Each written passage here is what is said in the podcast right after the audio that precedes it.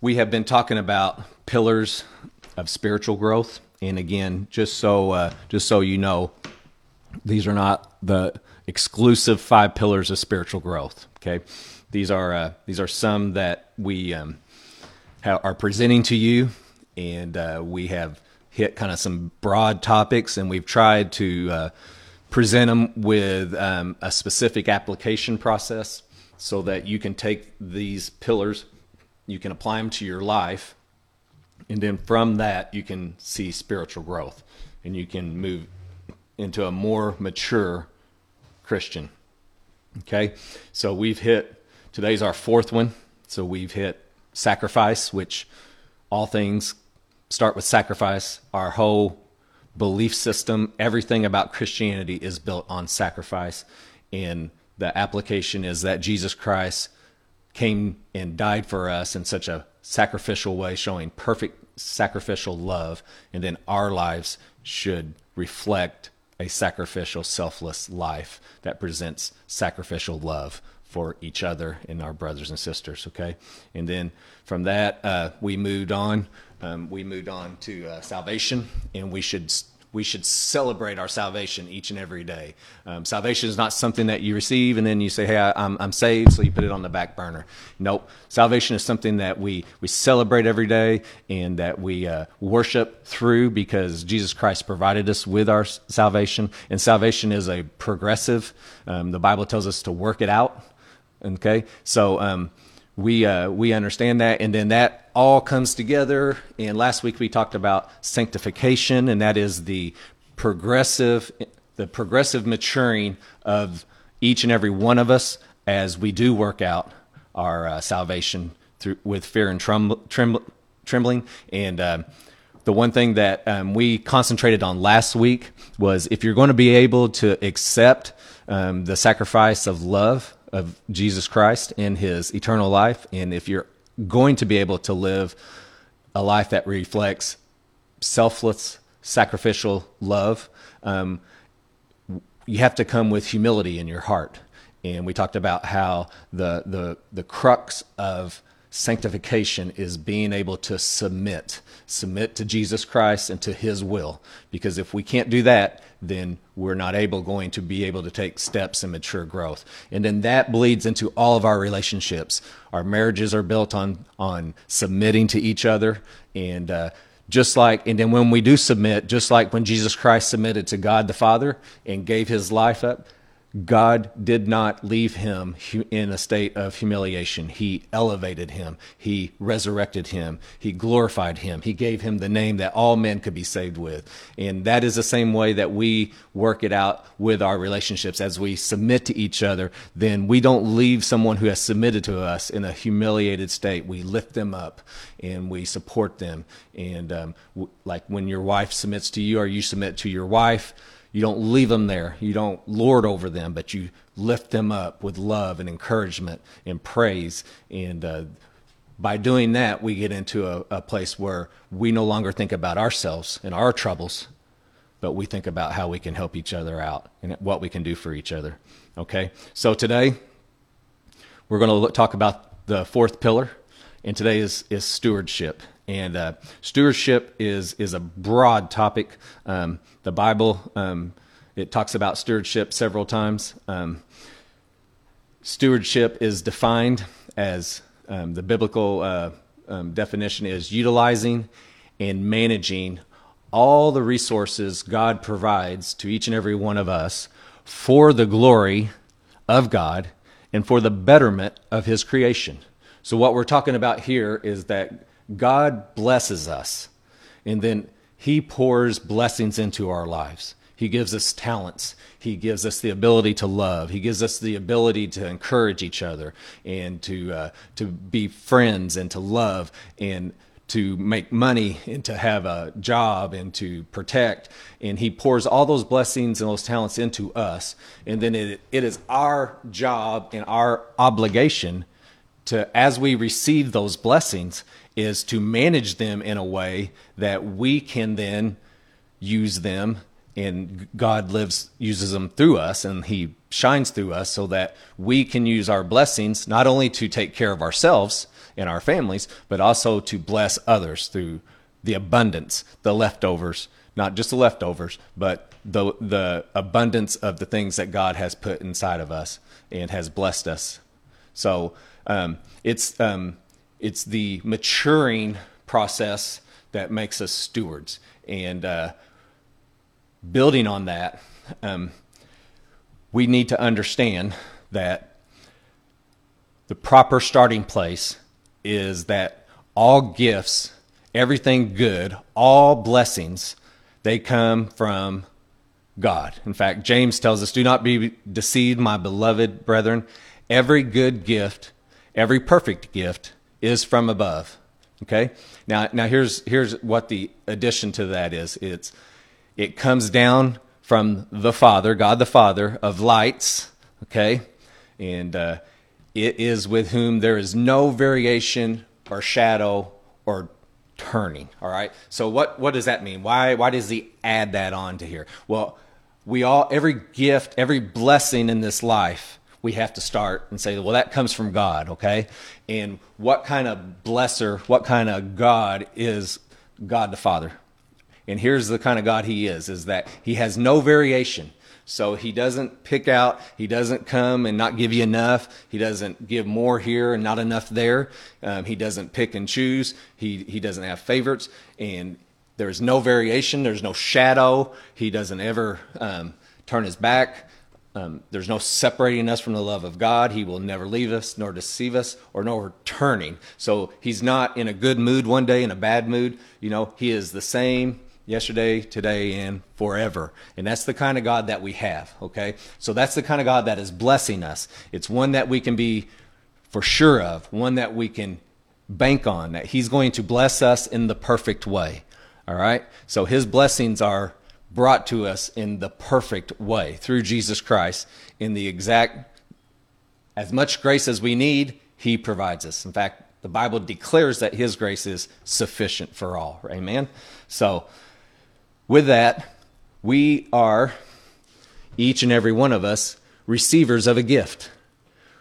Each and every one of us has received a gift of ministry. Now, some of us have a gift of ministry that is more open and more public, but if you're a Christian, if you have received salvation, if you have the Holy Spirit living inside of you, then the thing that you really need to understand is with the Holy Spirit comes the blessings of God. And with those blessings of God, each and every one of us has received a ministry. And that ministry is to one another. So that is not something that you remember the song, Hide It Under a Bushel. No, I'm going to let it shine. All right. So we're supposed to let our ministry shine. And we're not supposed to pack them up and, and, and you know, and, and not show them, not express them, not exercise them. That's not that's not good to God who has blessed us with that ministry. And then it's not fair to your brothers and sisters who could benefit from each and every one of us as we express our ministry in the way that God has blessed us. Okay? So we are to be we are to receive gifts and blessings and then we are to take those talents and gifts and then we are to use them to bless one another. And through this the bible tells us that we will become good stewards of the manifold grace of god. So if we want more grace more love then we are the ones who should be exercising that and should be showing that all right. So today I want to concentrate on a word that comes up in the Bible a lot. It's used 13 times in the Old Testament and it's used seven times in the New Testament.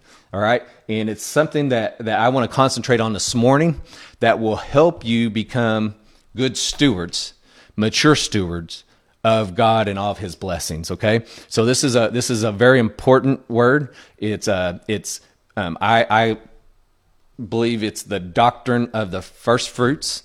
And hear me out on this, okay?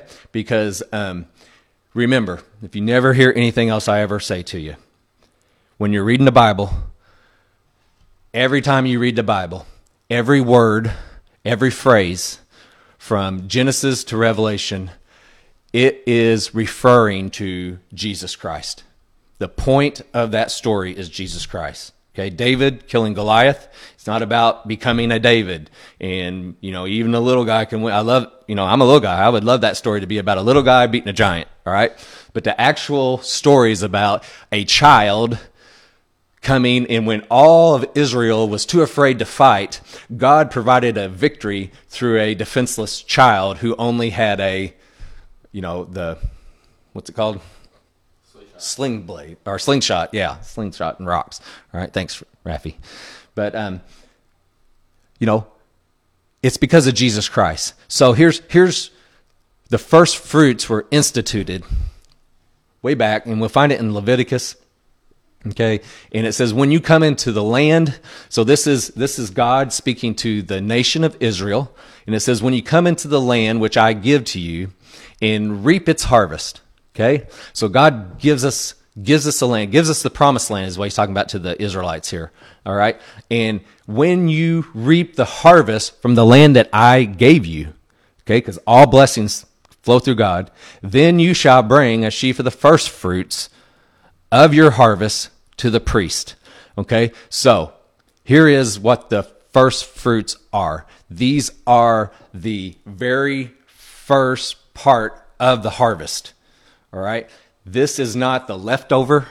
This is not something that, you know, hey, we got some bad stuff here. We're probably not going to be able to use it. We'll take that down there and give it to the priest and be like, hey, this is what was left over. Give that to the priest. This is an identified amount at the very beginning and it's giving to God because it is our worship to God for Him giving us the blessing in the harvest. It is our acknowledgement that the harvest actually came from God, and it is the acknowledgement that we can give back in faith, knowing that He won't leave us in a humiliated state and He won't take so much from us that we won't be able to live. In fact, the promise is that He will multiply, and this is not a this is not a, a, a you know a prosper for all, give and give, and I'll give you more. Okay, um, this is not a prosper, prosperity style gospel that I'm preaching here. Okay, but this is what the Bible says: is give of the very first amount. Okay, not the second amount, not the third amount, not the last leftovers, but the very first amount. All right. And that is how we show our worship, our identification that it came from God, and our faith that He will take care of us. All right. And then it goes on and says, You shall ne- neither eat bread, nor parched grain, nor fresh grain until the same day that you have brought an offering to your God. And that shall be a statute forever throughout your generations and all your dwellings. Okay. So this is the, this is the, um, the part of the law that instituted the first fruits. Okay, this is Old Testament here. All right, and from this there was derived the the tenth or the tithe is what they call it. All right, and that's Old Testament law as well. All right, so when you look, there has always been an establishment of giving. In fact, if you look at Cain and Abel, one of the first stories in the Bible, um, you see that that Cain Cain brought some uh, fruit, and uh, it appears that it was maybe not the best, or it was the leftover, and that's what he brought as his offering. Um, but Abel brought the fat, the very good part of the of the meat, and that's what he presented, the very first, the best part. And God was pleased with that, and He wasn't pleased with Cain. And it wasn't because he was picking one over the other; it was identifying the faith in the the um, the way that each giver was giving. All right.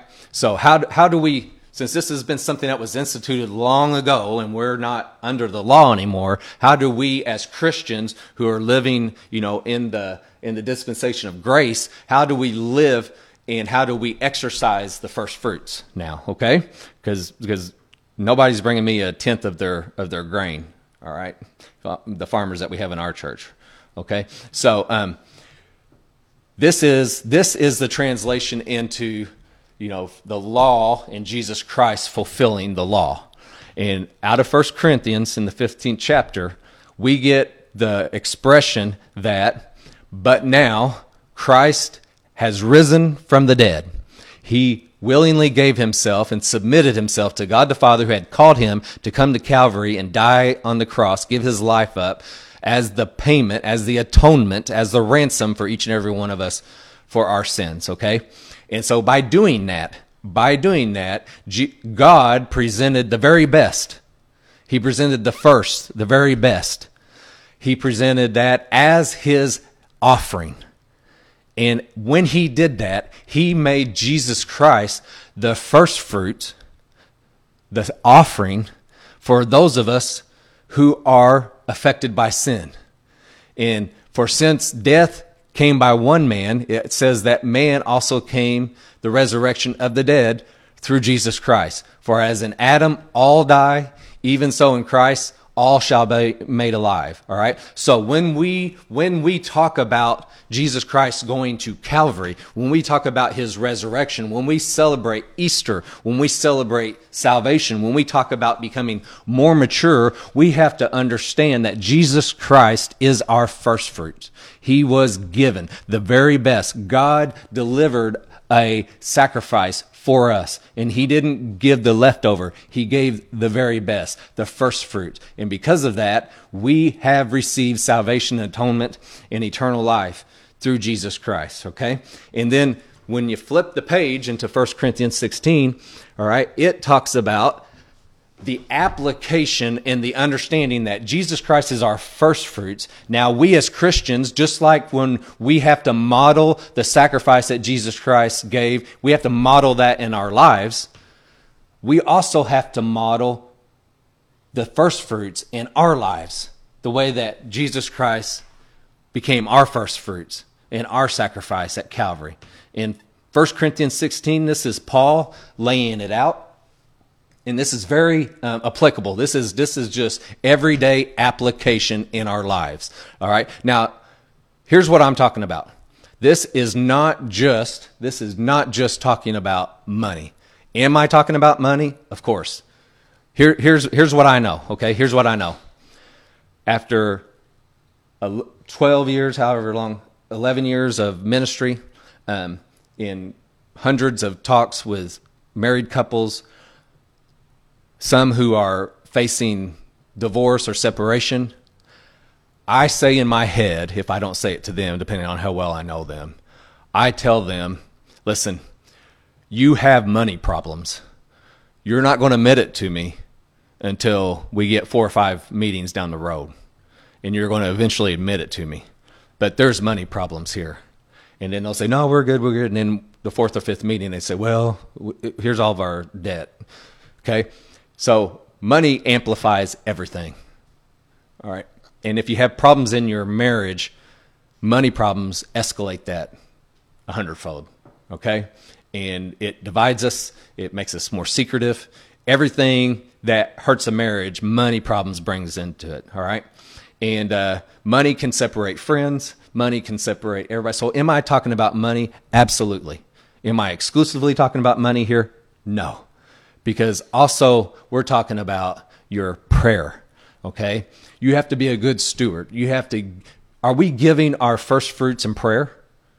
Are you, are, are we getting the leftover time that you have? I'll just be honest with you. We get so worn out. I get so worn out. Some days I'm like, I don't know if I've prayed very much today. Maybe I should pray. And then next thing you know, it's the next morning. I have fallen asleep. Okay. So I'm not just talking about money here. I'm talking about this becoming this becoming a doctrine in our lives, the doctrine of first fruits. And it's because of what Jesus Christ did, what God did in regards to sacrificing his son for us. He gave the first fruits. The Bible explicitly says that. All right. So I'm talking about your prayers. I'm talking about your efforts. I'm talking about your love. You know, I tell you all the time, and my family's down the hall in the bedroom down there. Hopefully, they haven't quit watching it yet. All right. But you know, here's what here's what I know is that um, with after after a job, after doing meetings with families, after you know calling some people and checking in on them, um, I come home and I eat. I'm done. I'm zonked. You know, I, you know, I, I just don't. I I feel terrible about it, but I just don't have the the effort and energy to show you know the appropriate love to my family. That's wrong. That is so wrong. And i pray about it. I feel horrible about it. But i'm just expressing to you that this this is not just something to to think about well he's trying to get money out of us or, or this. No this is a way of life. The first fruit the doctrine of first fruits. So listen, listen to what, what is being said here, okay? What is being taught. This is Paul, and pardon me for a drink here. On the first day of the week, let each one of you lay something aside, storing up as he may prosper, that there be no collections when I come. What's, what's being said here? What's being taught here? Well, there's a lot. There's a lot being taught here. Okay? And then I italicized the, the phrase that we're going to concentrate on. Okay? So here's the first one on the first day of the week. Okay? So what's that mean? Well, the Sabbath, the original Sabbath, was on Saturday, correct? All right? So Jesus Christ fulfilled the, the law.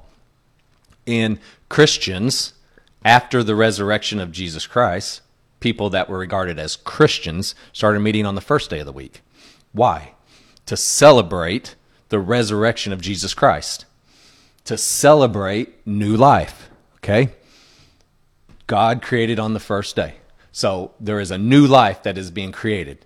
And we are celebrating new life because of the first fruit sacrifice. You see what I did there? Of Jesus Christ. All right? So on the first day of the week, in how better to start your priorities off as first. So you see that right there? If you're going to do first fruits, you got to start with the first, right? All right. So on the first day of the week, very important prioritization in our lives. You got to start prioritizing stuff. If you don't take actual time to prioritize things, then life and the world will do it for you. Because people will demand stuff from you, your time. And if you're like me, I have trouble saying no. So it turns into you know a whole a whole thing all right? So very appropriate that we plan it. This was planned and it's all because of the celebration the worship of jesus christ and his first fruits all right? Now here's the next phrase let each one of you lay something aside. Okay? So here's the teaching. We are all required to give every one of us. All right? And here is here is the the idea there is that if some of you don't give then some have to give more. And i'm not talking about money. Okay there's this understanding the 80-20 rule that 80% of all the work in an organization gets done by 20% of the people i will tell you that um, after studying this and reading it it's it's been changed in more recent years it's now the 90 10 rule. 90% of all the work in an organization gets done by 10% of the people. It's just the way it is. Okay. And is it because the other 90% aren't able or capable? No, that's not it. In fact, there are probably some people in the 90% that are more talented than the people in the 10%. And in fact, when you get some of the 90% going, then some of the 10% say, wow, you know, I, I praise God for Javier every day. I praise God for Victoria every day. I praise God for my deacons every day. Um, they all they all bring stuff to the table that I don't have. Okay, and uh, Rafi, I mean, he he was like, "Hey, can you enter your Wi-Fi password into this?" And I said, "No, I can't." there it is. You, I'm sorry, I don't know how to do that. And you know, if you could see what's behind me in my kitchen, it looks like a TV studio in here, and, and he's just setting stuff up. I'm thankful for that. Okay, but each one of us are required to give. Each one of us are re- required to pray. You know, each one of us are required to love. It's not just a select amount of us. So, truly, all of us need to come together, and we need to give of our time, our efforts, our prayers, our love, and yes, our finances. Okay? And it says, storing up as each may prosper. Okay? So what's this saying? Well, this is saying that your giving should be in relation to your ability to, to give. So here's here's what's this saying. So am I teaching a tithe? Mm-mm. Nope. That's law. And and here's and here's why because a tithe, you know, if you find people in financial distress and their marriage is falling apart, and the first thing you say to them is like, "Hey, I need you to give ten percent of your income." Well, you know, if they're already in financial distress, they can't give ten, they can't pay their bills. How are they going to give ten percent of their income? How is that going to be possible? Yeah, it's not. And so you're going to submit the disillusion of this family. Okay, they're going to they're going to head toward divorce. You have to get them healthy enough. You have to teach them the understanding. You have to get them back. You have to work with their finances. All right. And this, that's the dirty work of ministry right there. All right. And uh, you have to get them, if they'll, if they'll allow you to uh, work with them on a budget and get them back. Um, at Carrier Mills one time, a, a family came in and they asked for money and we at the deacons we said yes we'll we'll we'll give you this money and then they came back about a year later and asked for some more. And and we said you know what? We'll do it. And then they started coming to church all right? And uh, they worked with my wife not me. She put them on a budget got them healthy we thought. And then um, about six months after they started coming and we were working with them um, he he was waiting around. I could tell after church he he was not coming through the line. He was waiting around. When everybody had come through the line, he came to me and he said, "I need to talk to you." And I'll just be honest with you. I said, "Oh my gosh, he's going to want more money." And I was so I was so heartbroken. I, I was just so disappointed. And he came to me. He started crying. I was like, "It's all right, you know. Let's let's not get upset." And he goes, "No, I'm just rejoicing." He goes, "Today I put money in the collection plate." and he was just so ecstatic that his life was healthy enough to give back. And the other the other flip of that coin is that 10% gets some people off the hook. 10% isn't anything for some people. And God may be requiring you to give more, an offering as they call it. Okay? And it might be of time. It might if you you know, God declared that the widow's mite was more than what the Pharisee gave, you know, because it's all she had. So it, it, it's important that each one of us give, and we give as God blesses us. And when we go to the first day, here's here's the thing: is that when we know when we're supposed to give, here's what we do, and and, and this is what the next phrase is kind of talk about: that there be no collections when I come. What's that mean? You know, are we not taking up an offering when Paul comes? Well, here's the here's the idea: is that we sit down on the first day of the week. We know we're given Okay. And then we have to schedule out here's what we are giving. Pray about it. Let God lead you. This isn't just grasping in the wind, like that's a good amount. This is something that you discuss, that you pray about. You give as God leads you, not as you decide. Okay? Because think about it, we're giving first fruits here. This is this is before you do anything else. You decide this is the amount that we're giving to God in our time, in our effort, and our money. Okay? And then if you're smart, you'll pay yourself the next, and then you'll live off the rest. Okay? But what we end up doing is we're trying to live off this amount, and then if there's anything left, then we might give it to, to this or the 401k, and I don't know, I don't know if I can give the church or not, or to this organization or that. Okay? So there has to be some maturing that happens here. And on the first day of the week declares that this is going to be a planned amount. And what this is saying here is that there be no collections when I come. He's saying that I am not coming to whip you up and to get you into an emotional state to where you give out of emotion.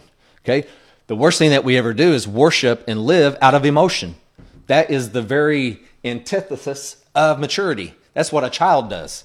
And what we're supposed to do is to come in a mature way and declare this is what we're going to give. This is what God has has told us, has led us to give of our time, our efforts, our prayers. We're going to give the first fruits.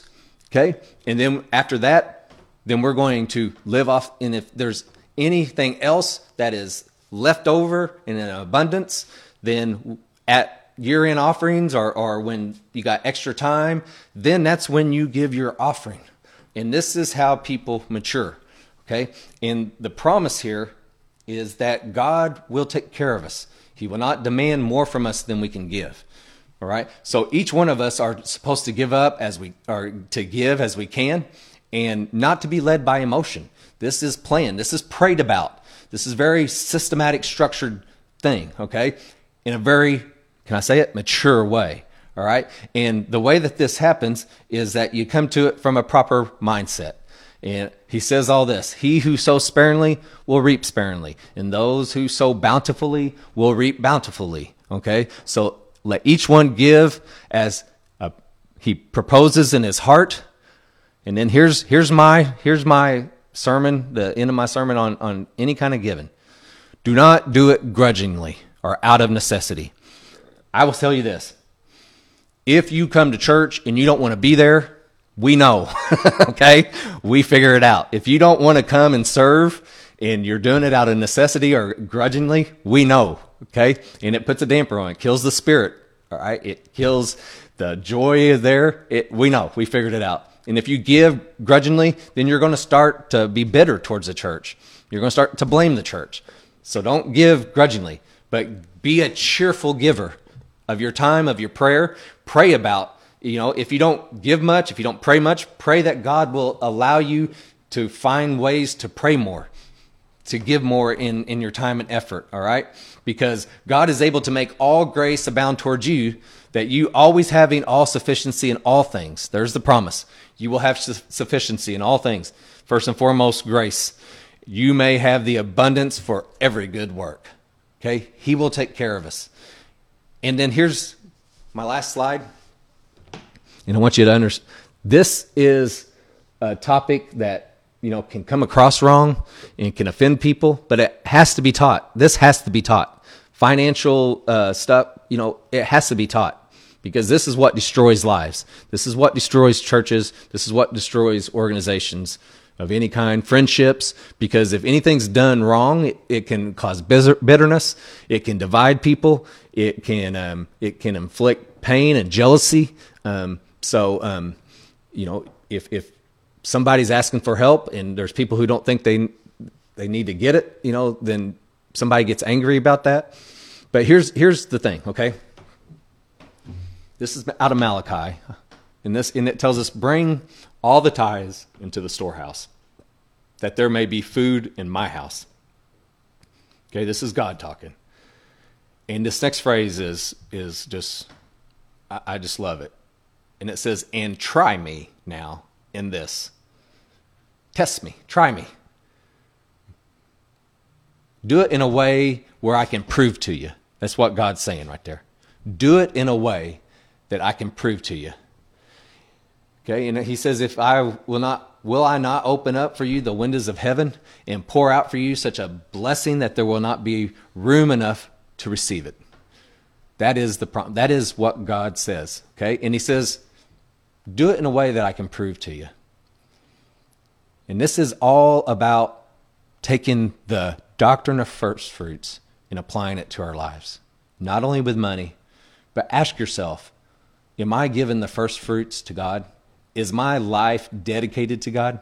Gary Morris, I always laugh at him. I said one time in a church service that if you look at your checkbook and you look at where your money is being spent, then you will find out where your heart is. And Gary came up to me and said, Well, I guess my heart's in Walmart. of course, he was kidding, but it was very, it was a very funny line. Okay, I always think about that. But check out, check out where, where you're spending your money. Check out where you're spending your time. Okay, you'll find out where your life is dedicated to. I'm telling you that if you want to mature, if you want to make an impact, apply the doctrine of first fruits to your life. And if you've never met Jesus Christ as your Savior, the first thing you got to do is accept His sacrifice at Calvary. All right? I appreciate your time. This is a this is a tough this is a tough subject, but it's one that has to be taught. So Reach out to me if you need help. If you didn't like the sermon, reach out to me. Okay? I take all criticism, good or bad. And here's the thing if you are watching this and you have never met Jesus Christ as your Savior, repeat this prayer after me. Dear God, I come to you now and I acknowledge with my mouth that I am a sinner in need of saving. And I look to you, Jesus Christ, the only path to God the Father, the only name which man can receive salvation through. I look to you and I accept your sacrifice at Calvary, and I know that you died for me. And I ask for you to live in my heart, to save me from my sins, and to provide for me atonement and everlasting life. Thank you for tuning in to Star Church's sermon. We truly hope that the sermon edified you today and brought you closer to the Lord. For more information about Star Church, visit our website at stargbchurch.com. Once again, that's stargbchurch.com. If you would like to visit our church, our address is 4925 State Road 142 North, Eldorado, Illinois 62930. We now pray that God will bless you as you enter the mission field and bring His word to the world. And as always, we will see you next time here at Star Church.